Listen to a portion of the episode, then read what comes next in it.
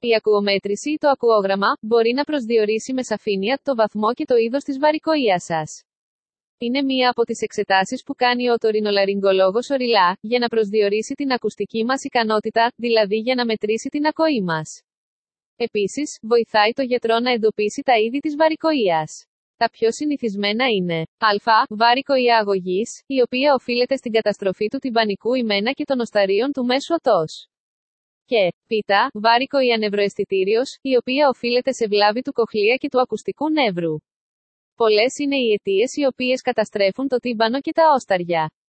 Κάποιο ατύχημα, μία φλεγμονή, μία εκρητική οτίτιδα, όπου έχουμε συγκέντρωση υγρού κλπ. Το ακουόγραμμα, λοιπόν, μπορεί να προσδιορίσει το βαθμό και το είδος της βαρικοΐας. Πώς γίνεται η ακουομέτρηση; Δεν είναι καθόλου επώδυνη διαδικασία. Ο εξεταζόμενος φορά τα ειδικά ακουστικά του ακουομετρητή και ακούει ήχους που του χορηγεί ο γιατρός σε διάφορες εντάσεις και συχνότητες. Ο γιατρός σιγά σιγά αυξάνει την ένταση και τον ρωτάει κάθε φορά εάν ακούει ή όχι, καταγράφοντας τις απαντήσεις του. Έτσι προκύπτει το ακουστικό διάγραμμα, το ακουογράφημα ή ακουόγραμμα.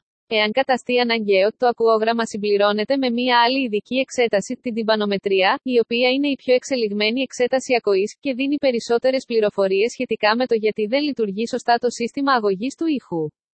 Με την τυμπανομετρία, ο γιατρός εξετάζει την ενδοτικότητα, δηλαδή την ελαστικότητα του τυμπανικού ημένα και ανοιχνεύει την ύπαρξη ή όχι υγρού στο μέσο αυτή.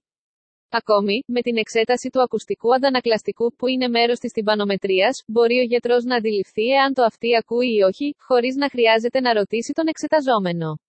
Αυτό έχει ιδιαίτερη σημασία όταν εξετάζονται παιδιά. Πότε πρέπει να γίνεται. Εάν μία μητέρα διαπιστώσει ότι όταν απευθύνεται στο παιδί της εκείνο δεν δίνει σημασία, ή δεν απαντά και υπάρχει η υποψία της όχι καλής ακοής, θα πρέπει να οδηγήσει το παιδί της στον οτορινολαριγκολόγο, για να κάνει την ακουομέτρηση και στη συνέχεια, εάν χρειάζεται, την τυμπανομετρία. Επίσης, όλοι οι ενήλικες που νιώθουν ότι από το ένα αυτοί ακούν λιγότερο θα πρέπει οπωσδήποτε να κάνουν το ακουογράφημα. Σε πολύ σπάνιες περιπτώσεις, υπάρχει το ενδεχόμενο κάποιος καλοήθης όγκος να πιέζει το ακουστικό νεύρο και έτσι να μειώνεται η ακοή.